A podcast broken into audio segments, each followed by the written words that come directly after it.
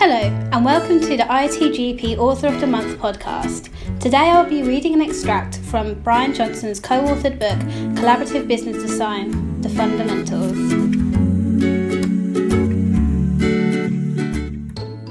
An introduction to IT driven business services. This book is intended for anyone responsible for designing and implementing IT driven services or involved in their operation. It is designed to help those who want to take examinations and obtain certificates at different experience levels and covers the essential facts from the ITGP published book Collaborative Business Design Improving and Innovating the Design of IT Driven Business Services. Enterprises with a business relationship role or organisational unit can use this guide to help them identify the most important IT requirements of the business and ensure that these are implemented in any of the solutions proposed by internal or external suppliers. On the supply side, any internal or external provider of a service, whether IT based or not, will also benefit. Think about your service managers, contract managers, bid managers, lead architects, requirement analysts, etc.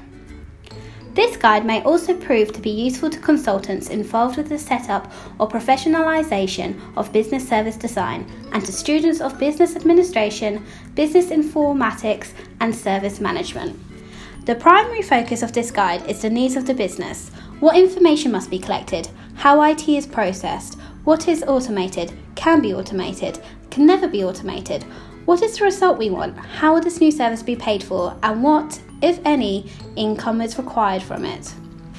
As such, it is imperative to understand the characteristics of IT driven services and service offerings.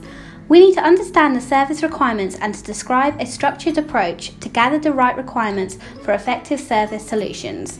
Rarely, however, do business managers pay the same attention to making sure the service they need is designed according to all their requirements and constraints, such as regulatory constraints, for example. This lack of attention leads to a poor customer experience.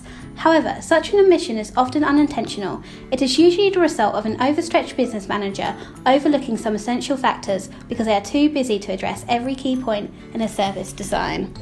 The service design statement provides the link between the needs of the business and a detailed functional design needed to start the development or improvement of service offerings.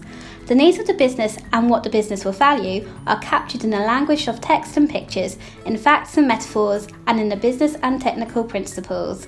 These components will engage all stakeholders, demand and supply alike, in the understanding of the full service offering. The business service design approach to deriving a service design statement is a practical and powerful tool to help you identify the four essential elements needed to assure your business stakeholders that you can achieve the necessary outcomes. Thank you for listening to the ITGP podcast. Please check back regularly for new episodes and sign up for additional news.